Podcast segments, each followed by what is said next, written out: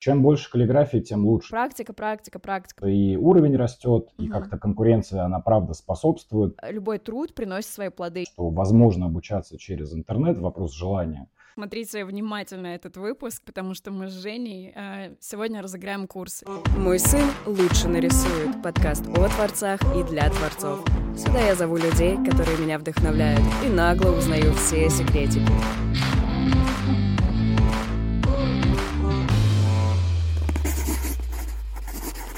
Жень, привет. Привет, привет.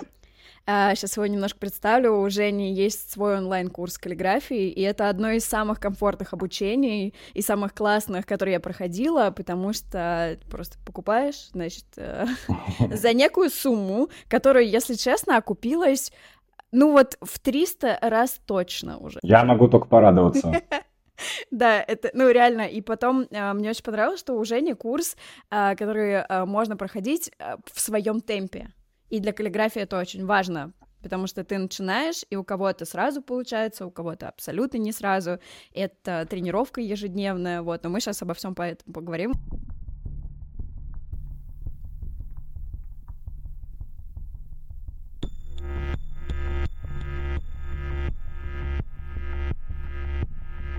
Ах, я даже не знаю, столько раз уже во всяких постах и прочем, но, наверное, надо где-то разочек эту историю собрать. Да. В общем, я Женя Старов, я художник, дизайнер, каллиграф. У меня тоже довольно много творческих граней, но так или иначе они все крутятся вокруг букв.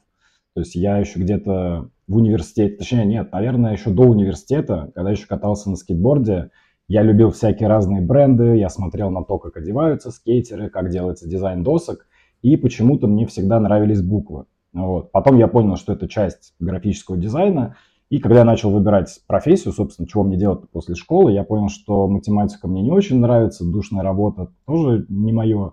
Я решил, что, наверное, стоит брать какой-то вот более-менее профильный, э, профильный вуз, и так я поступил на графического дизайнера в университет технологий дизайна. Сейчас его как-то там переименовали, но суть та же, на Большой морской в Петербурге. Вот. И где-то там уже на втором-третьем курсе я прям влюбился в буквы. У нас прошел курс по шрифтам. И я такой, все, вот лошадей рисовать, пейзажи, это все прям мне не очень нравится, а вот буквы прям мое, и все. Я попал вот в это, я даже не знаю, даже не сообщество, наверное, какое-то вот. Нашел, короче, свое призвание. Я понял, что с буквами работать интересно, что там много возможностей, и вот по сей день уже больше 10 лет, получается, я занимаюсь буквами. Но началось это все еще вот в школьные годы. Просто тогда я этого не понимал, а сейчас это стало профессиональной деятельностью, скажем так. Я хочу, знаешь, чтобы ты описал то, чем ты сейчас конкретно занимаешься. Я знаю, что у тебя курс, причем на двух языках, у тебя, ну то есть ты на, и на европейском. Уже на трех. На трех какой третий язык испанский? Да.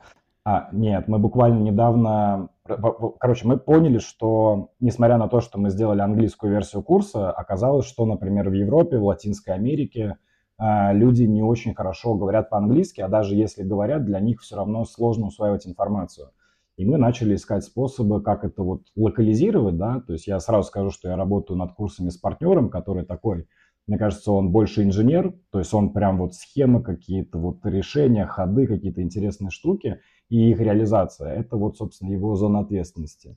И мы придумали, как локализовать под каждую страну а, курсы. То есть теперь вот мы протестировали, успешно протестировали немецкую озвучку. То есть мы поняли, что у нас в Германии очень много студентов, и многие из них переживают, что они не усвоят информацию, потому что, ну, э, даже на английском, несмотря на то, что курс довольно простым языком, без заумных слов, без вот этого всего, и он практически, на самом деле, да, то есть там теории не так уж много рассказывается, они все равно переживают. Мы начали искать способы, как это сделать, и в итоге придумали прямо у нас полноценная немецкая озвучка, полноценные немецкие субтитры, и скоро появится испанский, французский, итальянский, Вау. португальский. И вот все курсы мы рано или поздно переведем. То есть вот это вот э, пинки, что мы будем делать сегодня, то же, что всегда пытаться захватить мир, это про да, да, Start да. Letters. Самая забавная штука, что мы закрыли все континенты, и мы отдельно ставили даже рекламу на Кейптаун, просто чтобы кто-то оттуда купил, и все, и мы в какой-то момент А-а-а. такие, ну все, все страны, ну как все, ну, окей, там типа 120-130 стран, и ну до сих пор я, наверное, даже осознать не могу масштабов этого проекта. Поэтому как-то так. Поэтому ведем активную работу по всем, по всем направлениям. Кстати, ребят, смотрите внимательно этот выпуск, потому что мы с Женей э, сегодня разыграем курс. Любой на ваш выбор, правильно я понимаю? Да, все верно. Можно есть... даже несколько мест сделать. Вау, можно даже несколько мест сделать, офигеть. Ребят, честно, я говорю, 300 раз? Come on. а у вас еще и просто выиграть можно это. Но это все при условии личной и персональной старательности. так, ну вот смотри. Лайки, подписки. Да, а ты говоришь, а, вот у тебя есть курс, есть да. партнер. Э, мне кажется, вот ты говоришь, что у тебя партнер такой структурный, и, видимо, благодаря этому в том числе курс такой успешный. Вот. И еще я хочу, чтобы ты ввел в курс дела. То ты же сейчас не только обучением вот этим занимаешься, потому что вы же его как бы готовите, э, расширяетесь, но в то же время у тебя есть еще какие-то дела, которые ты сам делаешь. То есть насколько ты в полях работаешь, так скажем. А, ну, скажем, последний год, полтора-два э, пришлось проделать очень много работы, поскольку произошли известные события, и пришлось перест... ну, заниматься реструктуризацией бизнеса, скажем так. Ну, это же бизнес, там очень много... То есть со стороны выглядит классно, как бы курсы, буквы, все вроде такое творческое. На самом деле там очень много технической стороны, да, то есть это плееры, через которые смотрят, все эти языки перевода, платежные системы. То есть это все делается, чтобы людям реально было удобно купить, удобно смотреть, удобно проходить. Плюс есть поддержка, да, если там что-то не работает, не устанавливается, там потерялся файл, это тоже нужно обслуживать. Поэтому в условиях, как бы, когда нам нужно было все перестраивать, плюс обслуживать, разумеется, очень много времени уходило на курсы, потому что, ну, я чувствую свою ответственность, да, перед учениками, перед их результатами, ну, то есть, опять же, они по всему миру. То есть это не должно быть их проблема, поэтому это наша проблема. Так что мы занимались, и на самом деле все получилось. То есть мы сохранили курсы, и буквально там, наверное, неделю не работало, пока мы переносили все. Mm-hmm. Поэтому сейчас все прям супер. Но да, помимо курсов есть еще, разумеется, творческая часть жизни, да, то есть я работаю там над своими проектами, над холстами, у меня очень много еще идей, которые я хочу реализовать. То есть сейчас вот мы все это отстроили, оно работает, мы сейчас это все развиваем, Опять же, потихонечку собираем команду, которая будет этим заниматься. Вот. Так что все двигается по плану. Все идет по плану. Как у тебя сейчас, я еще знаю, что ты как спикер выступаешь, как у тебя с э, лекциями, или это какие-то э, ситуативные истории? Слушай, у меня такой очень простой принцип. Я выступаю, когда мне есть что рассказать угу. или кому рассказать, потому что я не очень люблю появляться вот в таком формате в публичном пространстве. Обычно я провожу такую одну серьезную лекцию в год, и чаще всего она выездная, да, то есть, ну, какая-то информация, вот, обучающая, например, да, я даю через курсы, то есть я вот свои знания передаю, поэтому я не очень вижу смысл, например, в живых мастер-классах. То есть я вижу результаты учеников, я понимаю, что возможно обучаться через интернет, вопрос желания. Если еще правильно подана информация, да, то есть не просто там вот те буковки учись, а если это все правильно собрано, то и результаты получаются. Соответственно, проводить живые мастер-классы, ну, наверное, не очень имеет смысл. А вот лекции я люблю давать раз в год, желательно куда-то ездить. Последний раз я ездил в Салихард, до этого я ездил в Рязань, до этого, когда был ковид, меня вообще звали в Прагу, поэтому я как-то люблю, вот как-то меняешь локацию, знакомишься с людьми, плюс, ну, я люблю путешествовать, поэтому я это еще такой guilty pleasure, так сказать, посмотреть какой-то город, ну, я в Салихард по своей воле, скажем так, я не поеду, ну, вот как-то так это устроено. А когда появляется возможность еще знания там показать, рассказать что-то интересное, я обязательно соглашаюсь, это всегда классный опыт.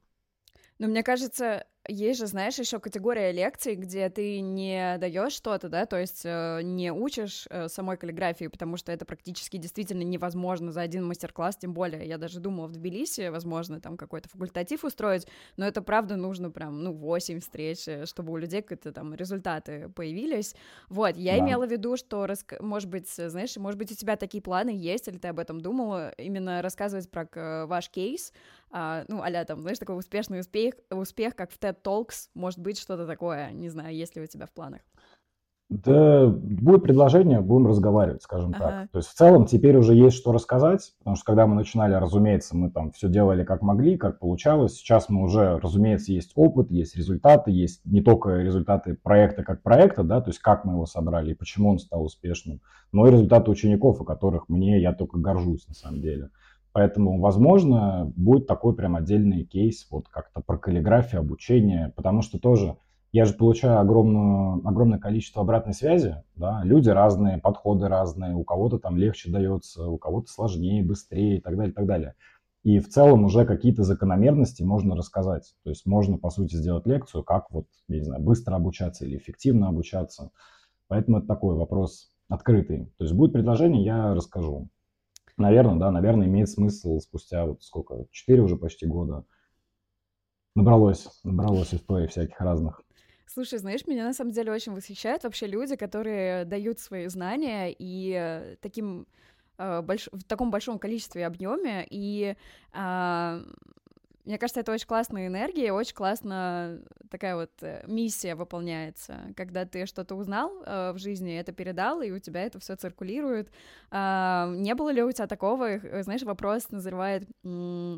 Есть страхи, когда ты сидишь в болоте в своем, что я сейчас кому-то расскажу, как э, я что-то делаю, вот, uh-huh. все начнут так делать, и я там, например, останусь неудел. А вообще, как ты реагируешь на э, такую популяризацию вообще каллиграфии в целом, э, то, что ты этим занимаешься, и как ты реагируешь на...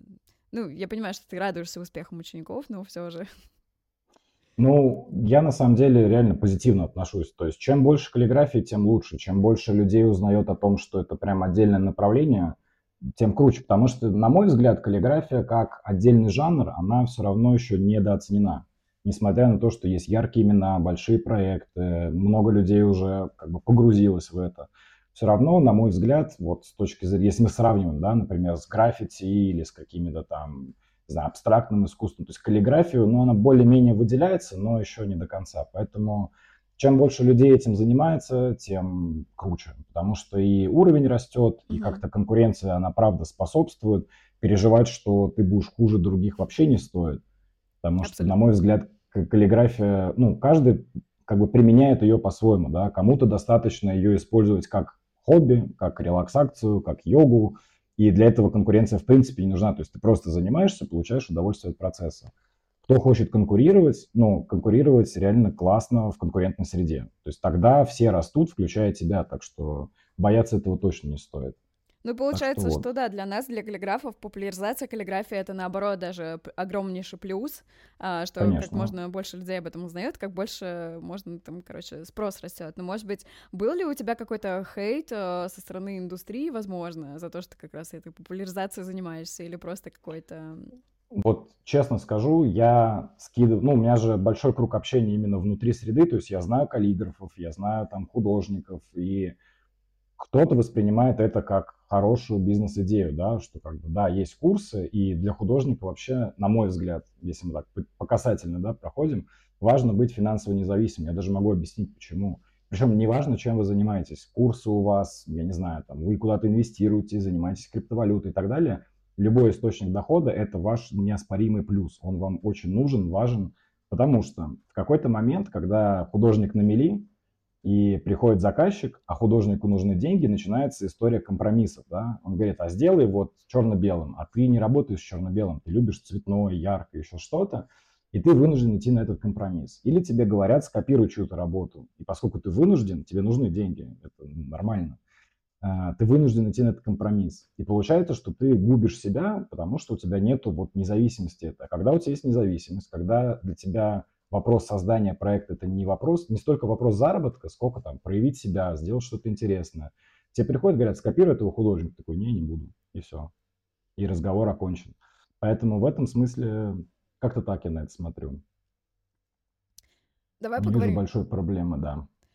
А, давай поговорим вообще а, про кейс твоих учеников. У тебя есть что-то запоминающееся, что тебя вообще шокирует? И ты, господи, реально, этот человек прошел мой курс, и у него теперь такое... Э... А у нас могут появляться такие картинки? Да, могут, могут, будут такие картинки. Супер. Тогда можем несколько, наверное, прям примеров.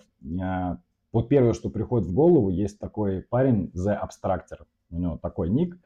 А, когда-то он реально с нуля, с полного нуля начал изучать готику. Причем мы с ним даже делали какие-то посты, вот прям первая картинка с готикой и последняя.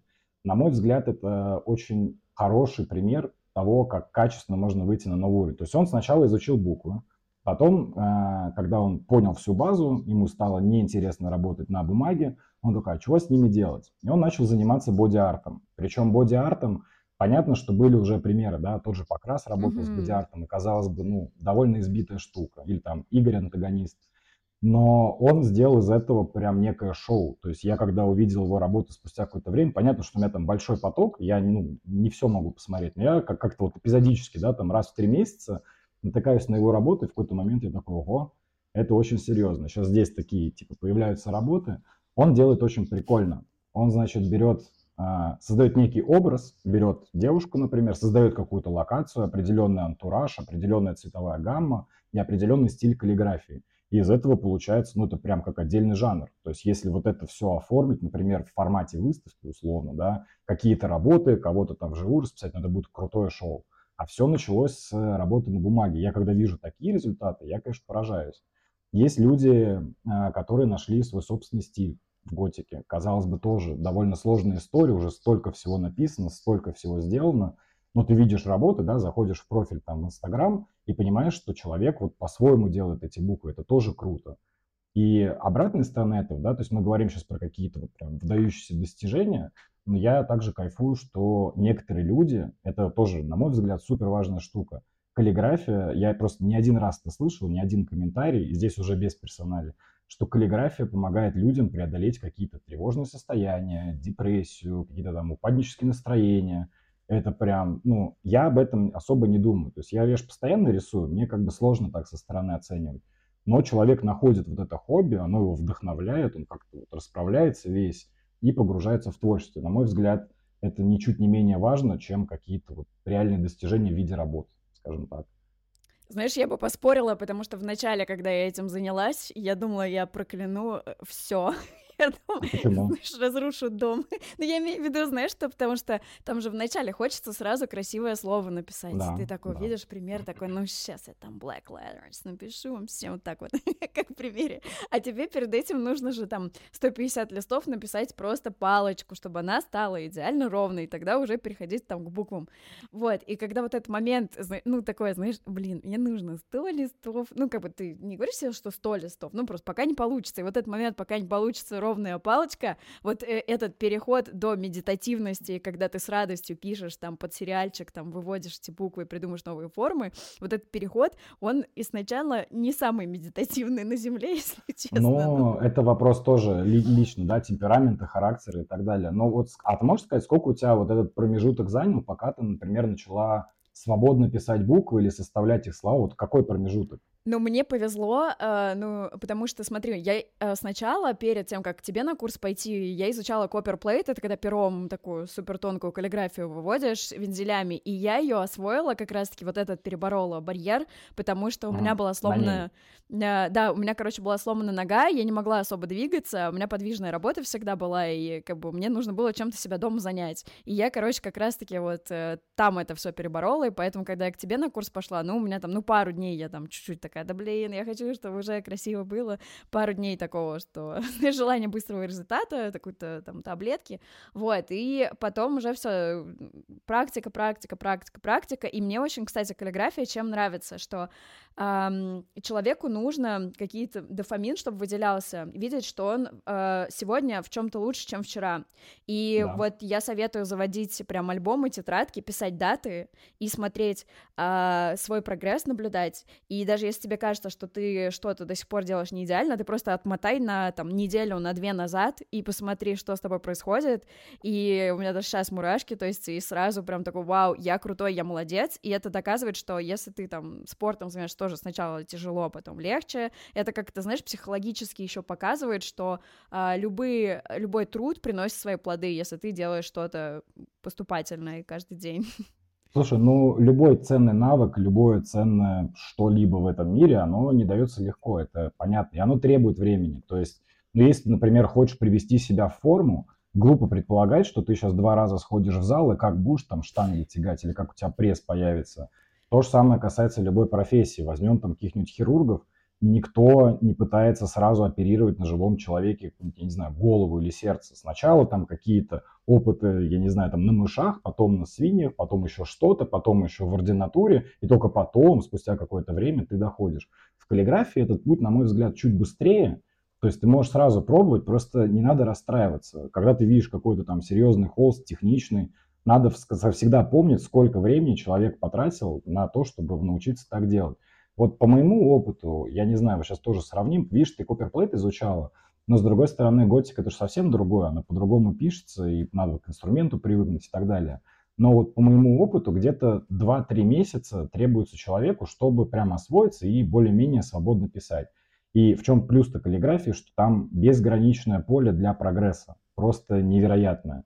Ты можешь сколько угодно, ты можешь, можно всю жизнь потратить, как многие художники, изучая каллиграфию, вот, научиться, там, не знаю, нескольким стилям или там наиболее технично их делать. Поэтому прогресс вообще в этом смысле очень относительная штука. Это знаешь, как То в изучении я... языков, прости, что перебила, это как в изучении языков, что когда ты понимаешь принцип изучения, то ты новый язык осваиваешь э, лучше. Поэтому я по поняла принцип, как э, буквы изучаются, из чего они состоят, и потом новый алфавит, новый шрифт освоить легче. А у тебя, кстати, на курсе вот именно вот этот момент тоже супер сделан, и э, мне очень понравилось, что благодаря тому, что ты просто объяснил, ну, я, кстати, два купила, которые продвинутые в том числе, вот, короче, если их два пройти, то потом самому можно любой шрифт разобрать и ему научиться.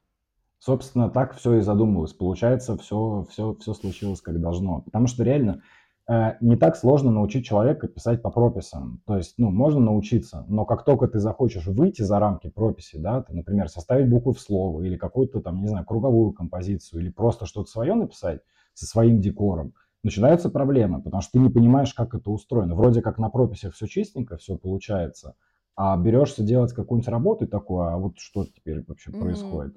Именно поэтому мы курс так и устроили, что мы, мы не пытаемся быстро научить человека вот прям тут же писать буквы, мы пытаемся объяснить принцип, и когда он его понимает, реально любой другой жанр, то есть если ты завтра возьмешь, я не знаю, итальянский курсив, граффити, что-то по шрифтам, как бы везде будут свои особенности, но тебе гораздо легче будет это изучить. Поэтому, значит, все сработало. Получается, курс работает. Я очень рад. Это вот эта метафора, там, можно дать человеку рыбу, у него будет рыба, а можно человеку дать удочку. Вот я считаю, что мне дали удочку, и я там до сих пор продолжаю. Я, правда, я в диком восторге, я тебе благодарна. Вот, и знаешь, о чем хочу поговорить? Ты недавно был в Японии. Япония, да. Это было супер круто. Блин, расскажи, пожалуйста. Мне кажется, это вообще это просто моя мечта. А особенно это же родина, да, каллиграфия, это же японцы, японцы и Ну, китайцы, одна да? из, одна. Но азиатское направление в целом, понятно, что там мы же не будем углубляться в детали, да, в каждой стране свои. Угу. Но вообще, да, в Китае она, по идее, зародилась, ну и, соответственно, вся Азия потихонечку стала заниматься каллиграфией. Но вообще Япония — это просто другой мир. То есть мы с женой долго думали, куда бы нам поехать, потому что вроде как хочется в отпуск, и что-то давно мы никуда не ездили. А, билеты в Европу супер дорогие, плюс добираться, ну, скажем так, на кривой собаке, да, там со всеми этими пересадками, визами, короче. Мы начали смотреть, а что бы нам не посмотреть Японию. У нас много знакомых туда ездило, плюс я слышал, вот не слышал, точнее, ни одного плохого отзыва о Японии, вот прям ноль. Ничего, ни по поводу еды, перелетов, прям все супер. Я такой, ну, давай попробуем. И мы нашли относительно дешевые билеты, то есть в три раза дешевле, чем лететь в Европу Ого. по нынешнему курсу. Круто. Да.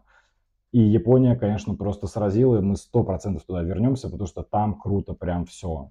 Там супер чисто, там супер вкусно, там интересно, там любое вообще, любая активность за тебя уже все придумали. То есть ты хочешь каллиграфию, пожалуйста, четырехэтажный магазин, причем он очень, очень интересно устроен. На первом этаже он такой плюс-минус хобби, да, какие-то вот около штучки. Э, на втором этаже у них, например, всякие кисти, краски, отдельная тушь. Причем самое интересное, что они, вот тоже вопрос культуры, да, они воспринимают как каллиграфию реально как некую отдельную практику, потому что я долго не мог понять, почему я нахожусь в отделе с каллиграфией, кистями и бумагой, а у них там стоят благовония, какие-то специальные вазочки, вот, и в итоге, да, я там поговорил с э, кем-то из магазина, с продавцов, они объяснили, да, что это целая церемония, как чайная церемония. То есть японцы прям вот очень любят э, такие вещи. Ну а на четвертом этаже, по-моему, там была, или на третьем, э, была прям выставка. То есть работ прям каллиграфических, японцами сделаны. Я, правда, не очень понял, что они по-английски так себе говорили. Но вот я так понял, что кто-то организовал выставку, прям иероглифы. Очень прикольно это все было. Очень аутентично. Поэтому Япония, вот я не знаю, в, мо- в моем топе это вот где-то наравне с Парижем. Я, конечно, очень люблю Париж, но когда встает вопрос, что в Японии можно получить такое же качество, а где-то даже лучше, ну прям очень рекомендую всем, у кого есть возможность туда добраться. Тебе, кстати, а, не захотелось, эм, знаешь, может быть, какое-то наставничество взять у крутого каллиграфа азиатского? Нет, но мне было бы интересно посмотреть, как они работают, потому что они тоже любят э, выставки, это особый процесс, это особое отношение ко всему, начиная с того, как они относятся к инструментам, как они пишут.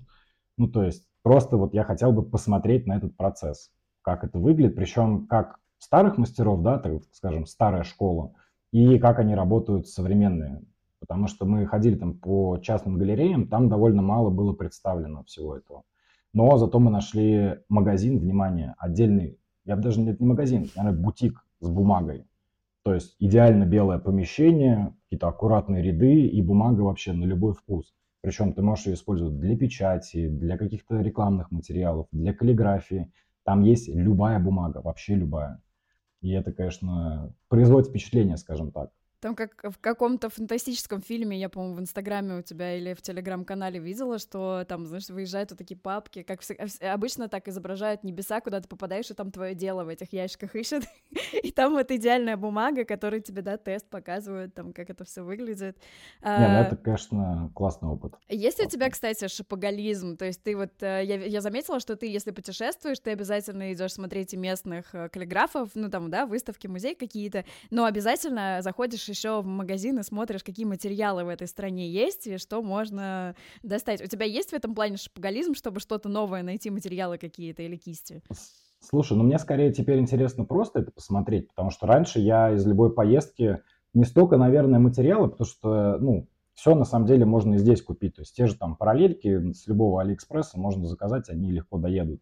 Потому что я думал, что вот эти новые параллельки, которые вышли, они сделаны только для рынка Японии и США, и в Европу даже они не поставляются. Ну, с Алиэкспресса все едет.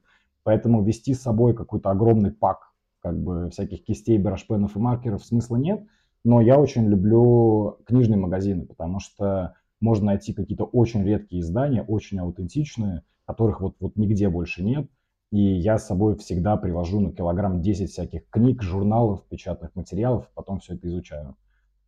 Так что, наверное, шопинг был когда-то, когда еще студентом был, когда не было такого большого завоза сюда, например, там граффити брендов или там каллиграфических маркеров, не так много было. Я, конечно, все это с собой привозил, а сейчас просто нет смысла, лучше книжки вести. Угу. Какие у тебя вообще, кстати, любимые материалы? Ты в чем ну, больше ну, как, работаешь? Как, как видишь, на последней работе я начал работать с постерами, поэтому теперь инструментом стали постеры с улиц. Мне прям очень нравится. И все, что касается красок, я вообще тебя больше не ограничиваю. То есть я работаю и со спреями, и с акрилом, и с какими-то там спиртовыми красками. То есть все, что вот, все, что мне нравится, все, что подходит под конкретную работу, я использую прям вообще все.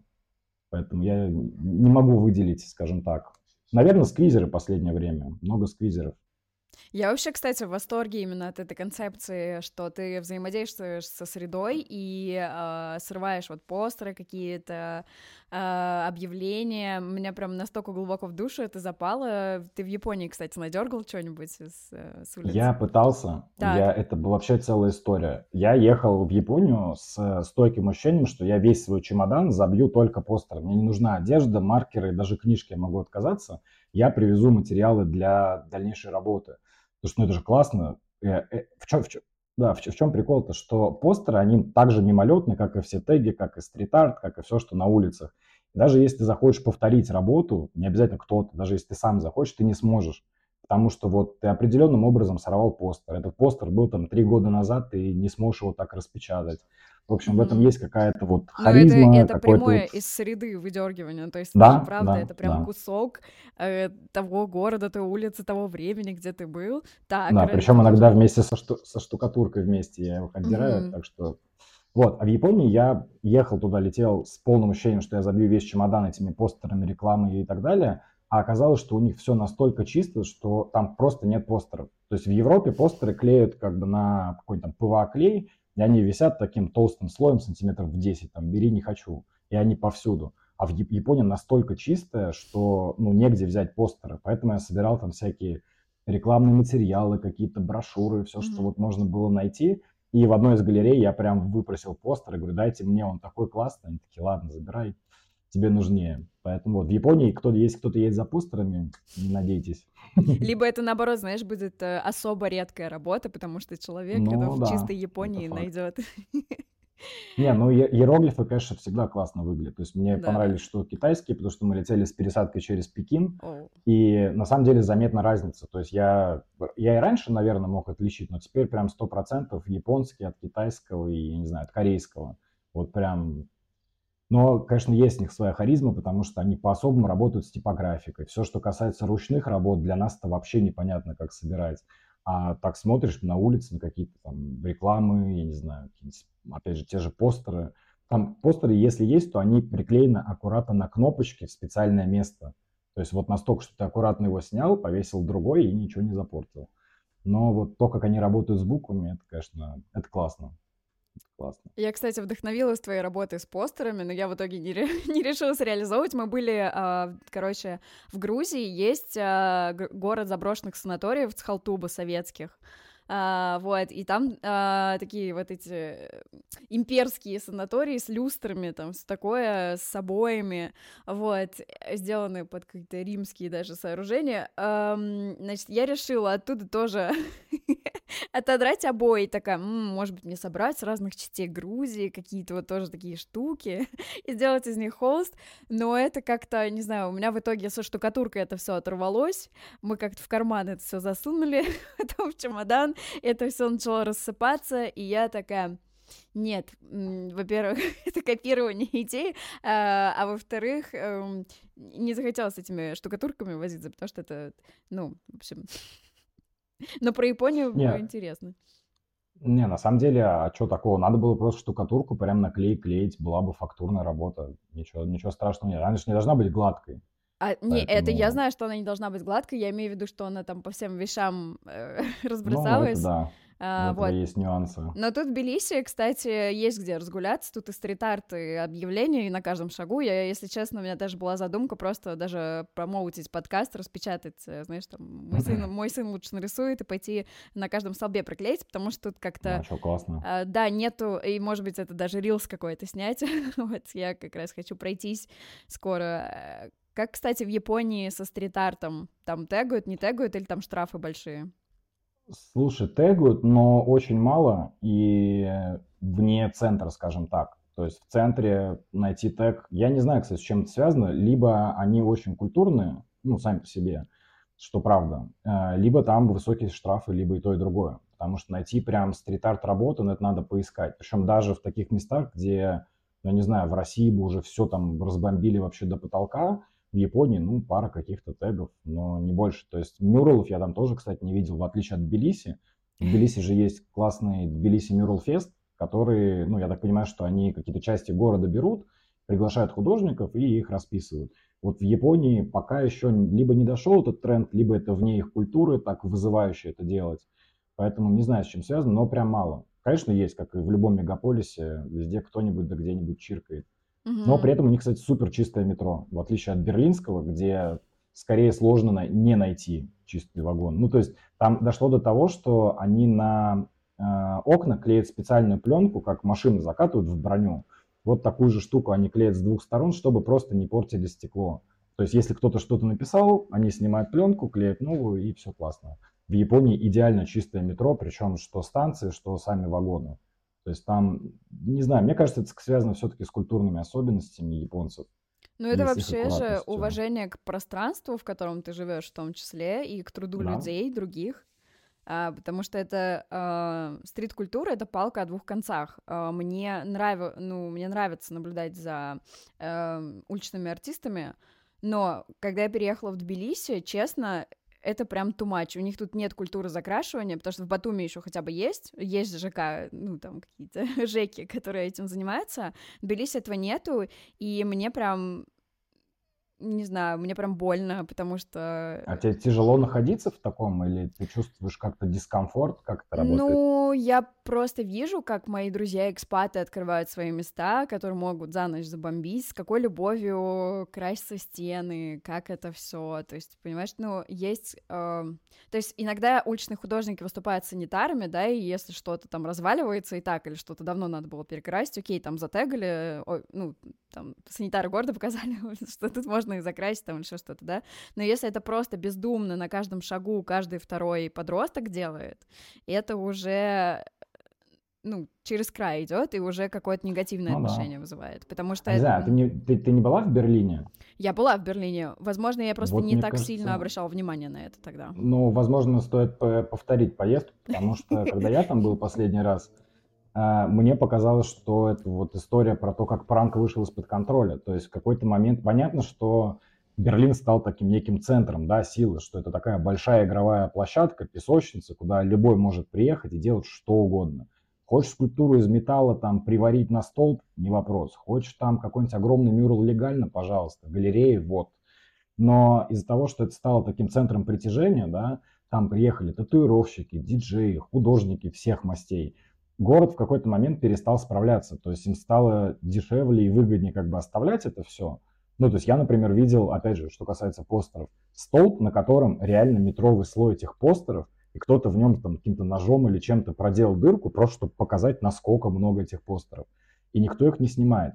И это не какая-то там окраина, это вот, ну, где-то там недалеко от Александр Плац, прям в самом центре mm-hmm. Берлина. Mm-hmm. С одной стороны, да, ну, наверное, зимой, когда такой снежок, темно, слякоть, это добавляет дискомфорта, что как бы слишком шумно, слишком много. С другой стороны, это стало, ну, с точки зрения туриста, на это интересно посмотреть. То есть, да, внутри жить дискомфортно, скорее всего, но как туристу приехать посмотреть, вообще почувствовать, когда у тебя искусство, оно везде, и оно разное. Оно может нравиться, не нравиться, но как бы оно везде. Э, это стал такой культурный феномен, поэтому это как, опять же, зависит от точки зрения, как на это смотреть. Ну, Если кла... ты проездом, mm-hmm. то это классно. Если ты живешь, наверное, вот в том-то и дело, что, видимо, раньше я путешествовала и такая, о, классно, стрит-арт, супер, так я посмотрела, вернулась обратно.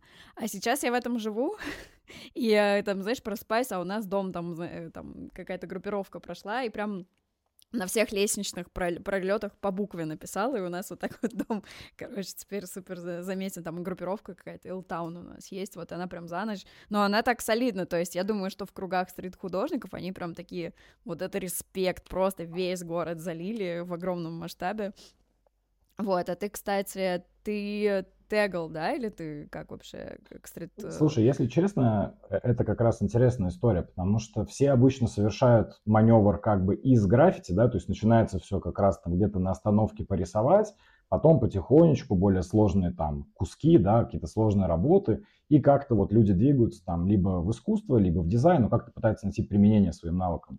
У меня же случился обратный маневр. То есть, да, я там когда-то рисовал еще в школе, потому что я был внутри субкультуры, да, я там много катался на скейтборде, и, разумеется, и музыка, и вот общая вот эта уличная культура на меня, конечно, сильно повлияла. Вот. Но я не скажу, что я прям много рисовал на улицах, но рисовал. И в какой-то момент я решил перепрыгнуть, да, то есть не, не расписывать там поезда, а просто сразу пойти заниматься там дизайном, артом и так далее. И сейчас я, получается, как бы вернулся вот в то состояние, потому что ну, как-то оно мне органично. Органично мне писать теги, мне нравится их экспрессия. Опять же, это такой же способ выразить себя, как любая, любой другой жанр, как, не знаю, готика, италик и так далее. Mm-hmm. Просто вот на данном этапе я себя чувствую в этом комфортно, органично, и мне это нравится. Так что вот. Но, опять же, к граффити-культуре у меня есть вопросы определенные. Я не то чтобы пытаюсь да, как-то их там осуждать или еще что-то. Там есть, безусловно, талантливые люди, причем даже акты вандализма могут быть красивыми, хотя очень плохо вандалить и все такое. Но мне просто кажется, что граффити всегда было как бы спортом для своих, да, то есть залезть повыше, там вот, а я здесь затегал, а я вот там это мой район. И как только человек оттуда выходит, оказывается, что у него там есть какие-то свои идеи, что он может писать не только свое имя, что это может приобрести в художественную форму. И вот в самой внутри граффити, то есть это происходит, как только ты оттуда вышел, да, uh-huh. а внутри самого граффити это больше похоже на спорт, а yeah. художественная часть там зачастую отсутствует. И, ну, мне, например, вот это не нравится. То есть я за поиск каких-то художественных решений, пускай они будут там нелегальные, но постарайтесь. То есть я понимаю правила игры, я понимаю, почему так происходит, но если мы говорим вот о граффити культуре, хотелось бы, конечно, больше больше эстетики, больше смысла и все такое. А ты, кстати, я сейчас вообще от темы граффити отойду, я просто вернусь к твоим работам. А, я видел э, пару тачек, да, ты недавно делал, но это ты разрабатывал эскиз, и ребята уже их обклеивали, да? Я правильно понимаю? Пленкой. Да, там была Audi, блин, чтобы не соврать, по-моему, шестая, могу ошибаться. В общем, классная машина, и парень, который прям фанатеет от Audi, он там кучу всякой электроники туда напихал, то есть это прям такой построенный проект. Вот, он хотел придать ей какой-то интересный внешний вид, а я просто с машинами, ну, я правда не очень люблю работать. Там, правда, сложная геометрия, их сложно расписывать. Плюс, когда речь идет о дорогих машинах, ладно, когда там ведро, его в целом расписал, не жалко, потому что сверху баллончиком покрасил. Но учитывая, сколько нынче стоят машины, это очень дорогое удовольствие. И как бы сделать его качественно, например, роспись, да, это же нужно подготовить машину, положить слой пленки, э, потом расписать, потом сверху слой брони. Как бы это очень дорогостоящее удовольствие. То есть чек, ну, я не знаю, наверное, 300-400 тысяч доходит. Потому что если потом захочешь ее продать, не факт, что следующий владелец такой же фанат каллиграфии, как и ты. Соответственно, тебе нужно все эти слои снять. И мы решили просто пропустить этот этап, не пытаться ее расписывать, а сделать прям хороший дизайн-проект, вот именно с тегами, какой-то такой поагрессивней, но и при этом стараться сохранить вот э, общий вид машины, да, чтобы там учесть геометрию, учесть ее изначальный цвет, вот, и получился довольно интересный проект. Поэтому, да, это была пленка, долго мы ее разрабатывали, сложно, поэтому, но получилось. Выглядит пушка прям. Я думала, я просто расписываю периодически тачки, я думала о том, что а, ну, либо ты делаешь это в стране, где это доступно, например, в Грузии цены не очень дорогие, и, и на тачке, потому что сюда очень много американских побитых, восстановленных приезжает тачек, uh-huh. вот, они здесь не очень дорогие сами по себе, вот, э, а во-вторых, э, вторая категория людей, которые, мне кажется, решаются на роспись, это они предоставляют, так скажем, полотно для артиста, которого уважают, вот, и не всегда даже на этих тачках ездят, то есть мы, наверное, про категорию каких-то, знаешь, там, дубайских чуваков говорим, у которых там в гараже просто выставка выставка машины, и с ними они что хотят, то и творят. Вот. Да, но здесь много зависит от уровня художника, да, то есть понятное дело, что вот почему я не берусь, например, за, ну, назовем дешевый сегмент, да, автомобилей, потому что мне неинтересно, то есть мы, например, делали проект с старым гольфом, но там концепция была абсолютно другая, то есть мы его расписали вообще весь, это была коллаборация с другим художником, Виктор Фитцнер, и мы прям, это была полная экспрессия, никакого там предварительного эскиза, мы просто ее целиком забомбили и поставили в центре, как вот объект, привлекающий внимание там, к определенному ресторану. И, разумеется, люди подходили, смотрели, потому что ну, стоят запаркованные машины чистые, и тут какая-то машина завандаленная, включая там резину, поворотники и все остальное. Это была такая некая шалость, mm-hmm. некий эксперимент, но я бы не стал, например, такую машину расписывать, что кто-то на ней ездил. Ну вот не лежит у меня душа. То есть я воспринимаю это как ну, то есть, если я беру машину в работу, я хочу, чтобы это был некий проект, чтобы там была какая-то вот история, что-то вот за этим стояло. То есть роспись ради росписи, она не особо нравится. Хотя я знаю, что это довольно популярно, и очень много учеников сразу, почему-то вот первое практически, как только они пописали на холсте, первое, что они делают, это машина. И на самом деле есть классные результаты. То есть это просто вот исключительно мое отношение вот к проектам в целом. То есть расписывать можно что угодно. Слушай, у меня сейчас, возможно, будет проект э, ребята, которые делают э, Uh, они просто будут делать такой корпоративный стиль, и, возможно, мы прям несколько тачек сейчас распишем, и все будут знать, что это их прокат, потому что это офигенно выглядит, там, если машина припаркована, вот, которую я расписывала Мустанг, то весь город собирается вокруг, просто фоткают, и, естественно, для туристов, которые приезжают, им тоже взять такую тачку, по Батуми поездить, знаешь, прям супер классно, вот, так что... Да, кстати, вообще каллиграфия на машине, она, правда, привлекает внимание, потому что, ну, когда ты находишься внутри контекста, когда ты каллиграф или изучаешь каллиграфию, или как-то связан с артом, ты, ну, такой, ну, да, расписанная машина, я уже такие видел. Но когда ты простой зритель, и ты не, не соприкасаешься с этим миром, конечно, для тебя это интересно. У меня даже была история, когда мы для одного из проектов, то есть там парень строил RSQ3, тоже Audi, как-то у меня жизнь с Audi связана. Вот. И там есть, такая, есть такие детали, называются сплиттера. По сути, вот под бампером, под передним, под задним располагаются такие специальные штуки. И он не хотел расписывать машину целиком, он хотел вот исключительно эти детальки. И вот ровно то, что нужно было сделать, мы и сделали. Мы расписали эти детали, это добавило харизмы машине. И машина в итоге поехала на выставку в Питере, проходила какое-то Royal Car Show. Ну, то есть просто вот какая-то выставка редких странных, интересных автомобилей. И он мне, как участник этой выставки, рассказывал, что люди реально подходили, смотрели, такие, что правда, ручная работа. То есть, ну, для них это был прям целый фурор, хотя, казалось бы, маленькая деталь. И поэтому брендирование машины таким образом, особенно если их несколько, особенно если это как-то вот красиво сфоткать, упаковать и так далее, это прям мне кажется, хорошая затея. Поэтому желайте успехов. Спасибо. Я тоже. Я надеюсь, что получится, потому что это прям классный проект, мне видится. Вот, мы еще сейчас скоро в Штаты переезжаем, и у меня будет прям супер кейс. Э, мне кажется, в Штатах там все тоже фанатеют от каллиграфии. Вот, так что... Да, кстати, у нас в США, наверное, вторая, ну, первая страна, вот если мы не берем Россию, там СНГ, то это первая страна с, с наибольшим количеством учеников. Понятно, что там население побольше, да, чем в других странах, но прям они, им нравится. Им нравится, несмотря на то, что готическая каллиграфия им не совсем, скажем так, понятна, потому что она такая больше европейская, да, но, тем не менее, с удовольствием изучают, тоже делают работы, своеобразные работы, да, какие-то вот больше такие э этномотивы туда добавляют, как-то вот по-особому работают с кастом. Татуировщиков, кстати, много mm-hmm. из США. То есть там это прям культура, набить буквы, очень хорошо работает, судя по всему. Ну, там потому что действительно много и татух, татуированных людей, э, да и в целом а в Штатах очень много людей э, покупают себе домой картины. Им нравится то, что сделано руками. Да. И в России не такой процент людей, которые у художников что-то покупают. Вот, а там просто спрос меня, в том числе кстати, большой. Да.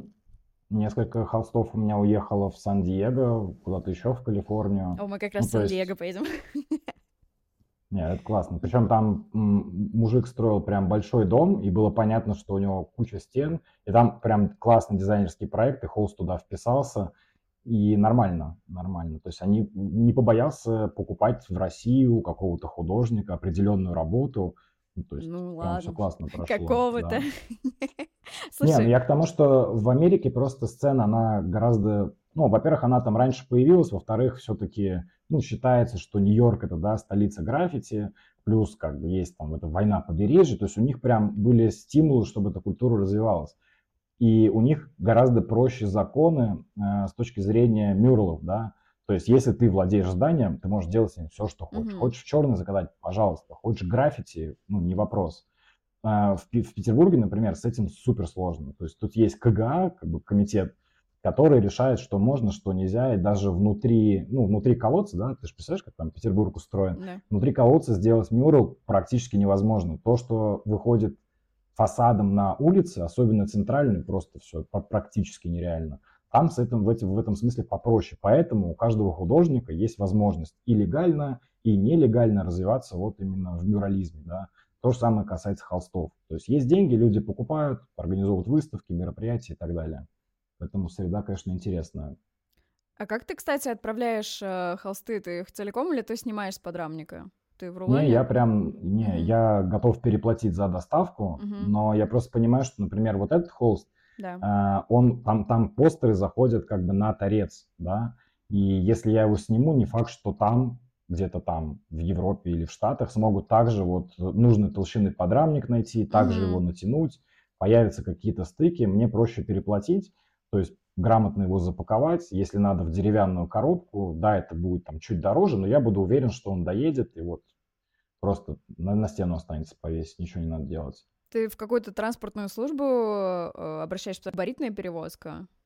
Э, как вообще это все? Если нужно доставить работу, лучше переплатить за хорошую упаковку, пускай это будет чуть дороже, но он доедет. Опять же, до этого, до всех этих историй, я отправлял Pony Express, Сейчас, на самом деле, можно даже почту России отправить, то есть в Германию она доедет. Просто там особым образом оформляется доставка, плюс особым образом тебе нужно объяснить, что та работа, которую ты куда-то отправляешь, она не представляет культурной ценности. То есть ты прям фотографируешь работу, отправляешь в комиссию, они говорят, окей, это не какая-то там икона или ты ничего не украл из Эрмитажа, пожалуйста, отправляй, поэтому нет проблем. А какая категория вообще, какой порядок цен примерно на доставку?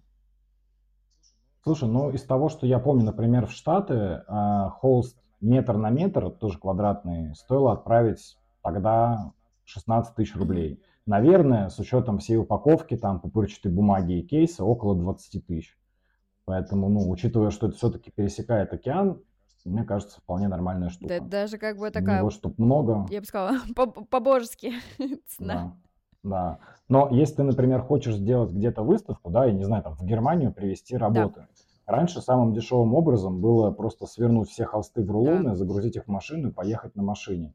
Потому что когда у тебя много работ, там же считается объем совокупный, и ты, по сути, покупаешь X количество места в каком-то контейнере.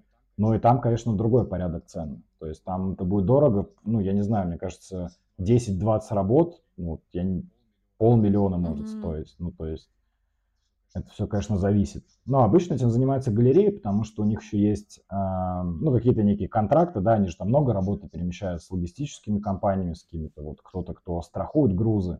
То есть там же еще от страховки зависит, например, а что если корабль там, не дай бог, утонет или потеряют, или повредят, это же тоже нужно страховать, особенно если работы дорогие. Поэтому все это, конечно, сказывается на цене. Но если нужно просто какому-то клиенту продать, переслать, мне кажется, все, все возможно. Как у тебя планы по выставкам, или ты сейчас особо на это не акцентируешь внимание? Слушай, ну вот я говорю, поскольку мы чуть-чуть разгрузились с курсом, да, то есть мы все отстроили и все работает более-менее автономно, понятно, что есть какие-то вещи, которые надо доделать, но я думаю, что потихонечку буду готовить, готовить работы, потому что есть и материалы, и идеи, и то, где это организовать, и команда потихонечку собирается, с кем это организовывать.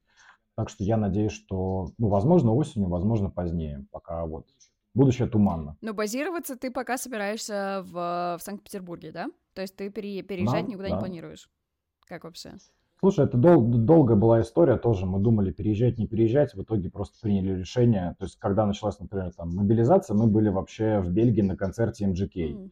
И мы что-то стояли на машине у, у финской границы и думали, а вот нам остаться на время, переждать или поехать. Потом приняли решение вернуться, потому что, ну, жена, например, дизайнер интерьеров, и у нее бизнес весь здесь, да, то есть ей нужно ездить на проекты, общаться с клиентами, команда вся здесь. А, у нас, соответственно, есть русский рынок, да, то есть есть ответственность перед людьми, причем как за границей, так и здесь.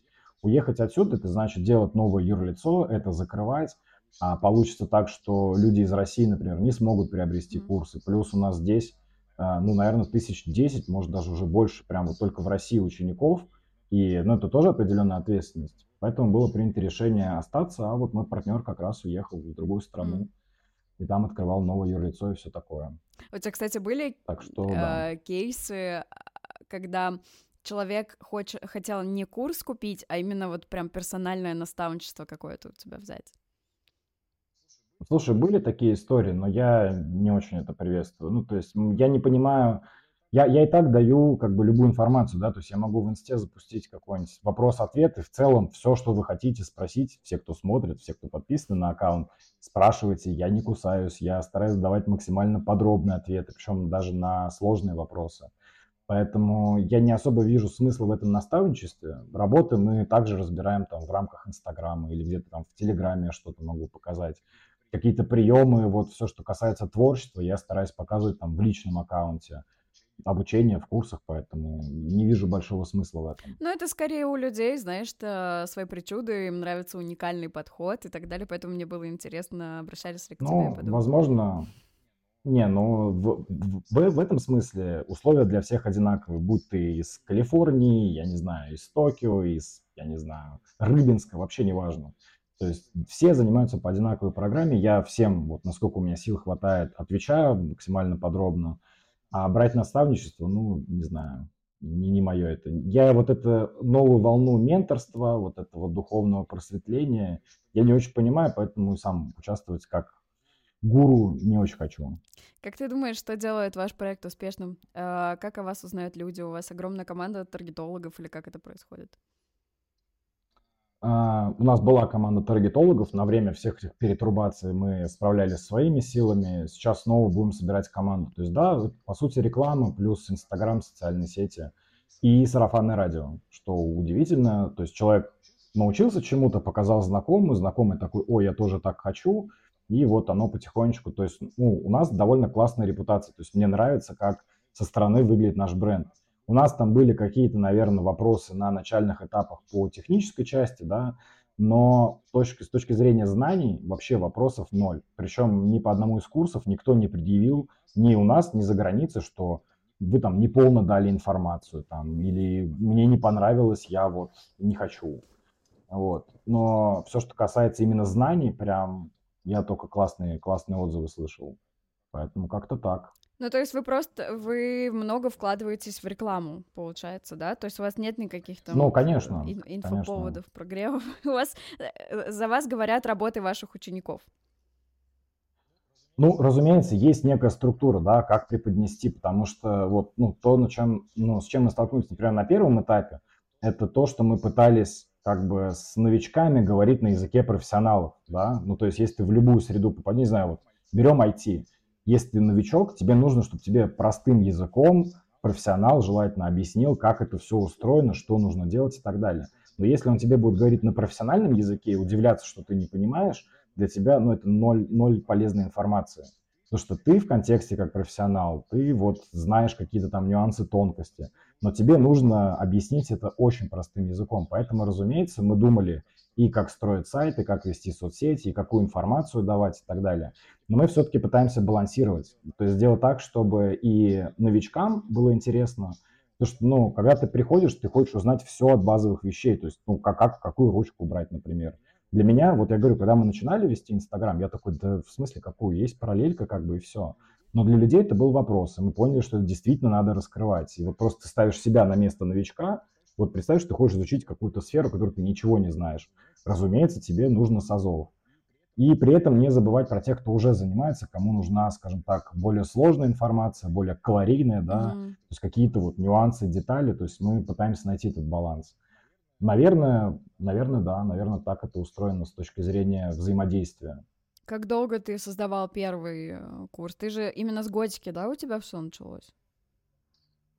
Да, мы начали с первой готики, сняли мы ее довольно быстро, а, но, стоит сказать, то есть сняли мы ее буквально там за неделю, наверное, может быть, 10 дней, и дописали отдельную часть про холсты, когда уже поняли, что ну, есть какая-то необходимость объяснить хотя бы базово, что можно делать с этими знаниями, да, то есть буква отдельно классно, но вот можно еще и на холстах. Но до этого следовал довольно большой этап длительной подготовки, то есть мы выбирали знания, мы прям садились, тестировали, мы тестировали ракурсы, то есть ну, много чего было. Прям, чтобы человек, когда он включил это видео, ему было и понятно, и хорошо видно, и качество картинки. Потому что, например, вот мой партнер, он не, он не в теме каллиграфии, да, то есть он не дизайнер, там, художник. И он мне каждый раз, то есть я пишу какой-то элемент, и говорит, а как ты его сделал? Я говорю, ну вот просто сделал там засечку. Он говорит, нет, это надо объяснить. Ты это делаешь на рефлексе уже, ты это уже все как бы там сто раз проходил, но людям нужно пояснение, потому что для них это просто какой-то рандомный элемент, они не понимают, что с ним делать. И, ну, были там, конечно, ошибки, да, скажем так. Мы пропустили часть засечками в первом курсе, но когда мы получили обратную связь, мы поняли, что да, действительно нужно ее добавить, нужно сделать это как-то более расширенно, подробнее объяснить. И во втором курсе мы, собственно, это исправили. Поэтому вот. Слушай, прикольная идея прикольная идея брать э, какого-то ученика и ну, даже тест-группу, да, и на их, э, с учетом их э, каких-то вопросов или непониманий доделывать э, курс, так доглаживать. А... Слушай, но в этом же и была концепция второго курса, да, то есть в первом, ну, если мы так очень общими угу. чертами говорим, первый курс про то, как изучить базу, прям вот от того, какой инструмент выбрать, как научиться базовым линиям и в конце попробовать это делать на холсте. Второй курс предполагает, что ты уже имеешь базу, и ты хочешь ее развивать. То есть там более сложные композиционные решения, больше декора, больше там чуть-чуть про теорию цвета и так далее, и так далее. Поэтому, по сути, второй курс закрывает все вопросы возможные, которые у тебя могли остаться после первого. Если ты хочешь развиваться в каллиграфии, пожалуйста, есть второй курс. Если достаточно просто писать и получать удовольствие, достаточно будет и первого, может там какой-то другой жанр осваивать.